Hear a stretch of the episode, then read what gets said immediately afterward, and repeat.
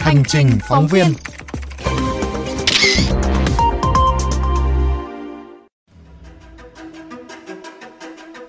Thưa quý vị, vỉa hè ngoài khái niệm một phần của hạ tầng đô thị còn là không gian sinh hoạt văn hóa và kinh tế đặc trưng của thủ đô Hà Nội. Nguồn lợi kinh tế từ vỉa hè là có thật. Đã có nhiều ý kiến đề xuất minh bạch hóa để giữ gìn, khai thác vỉa hè bền vững, vừa đảm bảo an toàn giao thông, vừa lập lại trật tự mỹ quan đô thị, thúc đẩy phát triển kinh tế xã hội. Tuy nhiên, chính quyền Hà Nội vẫn tỏ ra lúng túng trong tổ chức quản lý, dẫn tới hệ lụy vỉa hè, bộ mặt của đô thị trở nên nhếch nhác, lộn xộn và thành lãnh địa cho những kẻ trục lợi. Ai đang quản lý vỉa hè? Vỉa hè đang thực sự nuôi ai? Hãy cùng nhóm phóng viên VOV Giao thông giải mã trong hành trình phóng viên ngày hôm nay. Khởi nghiệp không đồng đó là cách nói của người dân phố Quán Sứ, quận Hoàn Kiếm, thành phố Hà Nội về các đối tượng trông giữ ô tô trái phép trên vỉa hè, dọc công trường, bệnh viện ca. Chỉ cần một chiếc ô, một ghế nhựa, một sấp vé giả, không biển hiệu, không giấy phép, không barrier, các đối tượng đã có thể lập chốt trông giữ phương tiện. Khi thấy xe lớ ngớ tìm chỗ đỗ, ngay lập tức có người từ trong chốt lao ra vẫy vẫy, chỉ chỉ chỗ đỗ và ghi vé thu tiền. Khi được hỏi liệu xe gửi có bị cẩu đi nếu bị kiểm tra, đối tượng thản nhiên trả lời.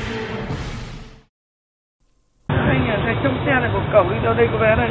Tao thứ bảy chủ nhật tôi cho chúng mày chỉ có 50 nghìn. Rồi giờ chiều 50 nghìn. Bữa trước đại hội đảng bầu ở là một tháng không được làm bởi vì sao cấm hết trên đường người ta bảo nghỉ là được nghỉ Người ta theo lời đối tượng này là ai?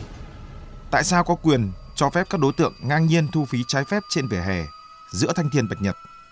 Một nhân viên bảo vệ bệnh viện ca cố gắng lý giải. Ở đây viện cũng nghĩ tình toán giờ thì nó đi nó cây cây dân ngoài làm hết công an trật tự đi hết phường quận này lờ đi nó cứ một người ít hạn ví Cách chốt trông giữ phương tiện này không xa. Một tài xế xe ôm được hoạt động trên vỉa hè Phú Hai Bà Trưng tiết lộ. Không phải tự nhiên được bắt khách tại đây. Tháng nào không phải làm hai lần, đấy là nói chân tình không, không nói sai cho ai cả. Hai lần mỗi lần trăm sáu, mặt là ông đút thẳng thôi, ông không vé không gì cả. Công an phường thì mới có quyền chứ còn chả có đội nào hơn cả. Nhưng cái đợt là cái cháu trẻ này thì phải đến một năm này thì nhắc nhở. Tương tự, một số người lái xe ba bánh kinh doanh trà đá trên vỉa hè, địa bàn các quận Hoàng Mai, Hai Bà Trưng đều tiết lộ một loại phí gọi là tiền trả nước cho các lực lượng kiểm tra. Trước thì tháng là mỗi xe vài trăm. mình cũng uh, cuộc sống mưu sinh của mình từ vỉa hè. Thì là mình lần chiếm vỉa hè là mình sai rồi. Chung là một, một vài trăm thôi. Có ít đây là có nhiều thôi. Bây giờ ai cũng vậy thôi. Mình ăn mắt cơm người ta ăn mắt cháo. NVT, chủ một quán cà phê tại quận Tây Hồ thừa nhận, trường hợp đông khách, nhân viên cửa hàng buộc phải nhờ sự nương tay từ lực lượng kiểm tra sở tại để được xếp xe tràn ra vỉa hè lòng đường. À, hàng tháng bây giờ hiện tại tôi đang đóng mức, mức độ là một triệu rưỡi một tháng trên vỉa hè. Không phải là tôi để hết toàn bộ xe ra vỉa hè mà chỉ những trường hợp mà lúc đông khách thì tôi à, chính quyền phường sẽ nhân à, cho chúng tôi để ở đấy trong một khoảng thời gian nhất định. Trên khía cạnh của tôi thì tôi thấy rất là ví tại vì tôi được kinh doanh tốt hơn. Khảo sát những người kinh doanh buôn bán cho thấy chỉ một vỉa hè nhưng có tới dăm bảy loại phí. Phí xe ôm, phí trà đá, phí quán bún, phí quán cà phê, phí bãi giữ xe.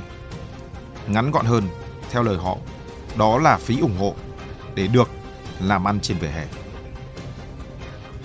Theo những người được phỏng vấn, nó tồn tại ở hầu khắp các quận, huyện trên địa bàn thành phố Hà Nội.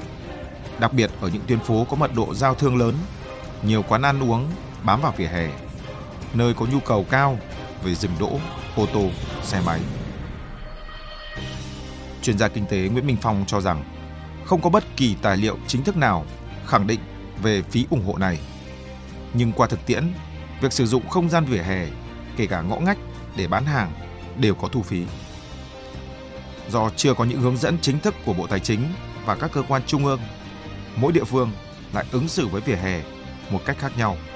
Thậm chí, mỗi thời lãnh đạo địa phương cũng khác nhau.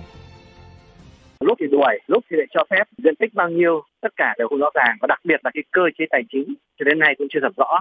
Ai thu thu bao nhiêu thu về đâu phân bổ sử dụng kinh phí ra sao trách nhiệm của người quản lý như thế nào cũng không có. Và do đó là nó gây ra một sự thất thoát nguồn thu ngân sách. Và đặc biệt nữa nó chính là một trong những cái mảnh đất để tạo ra cái tình trạng tham nhũng tình trạng bỏ kê về hình thức thì không thu nhưng thực chất là có thu và nguồn thu này rơi vào một số những cái túi riêng sử dụng những cái lực lượng ngầm nhất là các bãi chợ chợ cóc hay bến ô tô đỗ xe mà Thưa quý vị và các bạn, để làm rõ câu chuyện một vỉa hè xăm bảy loại phí thì chính quyền các cấp nói gì về phí ủng hộ để sử dụng vỉa hè?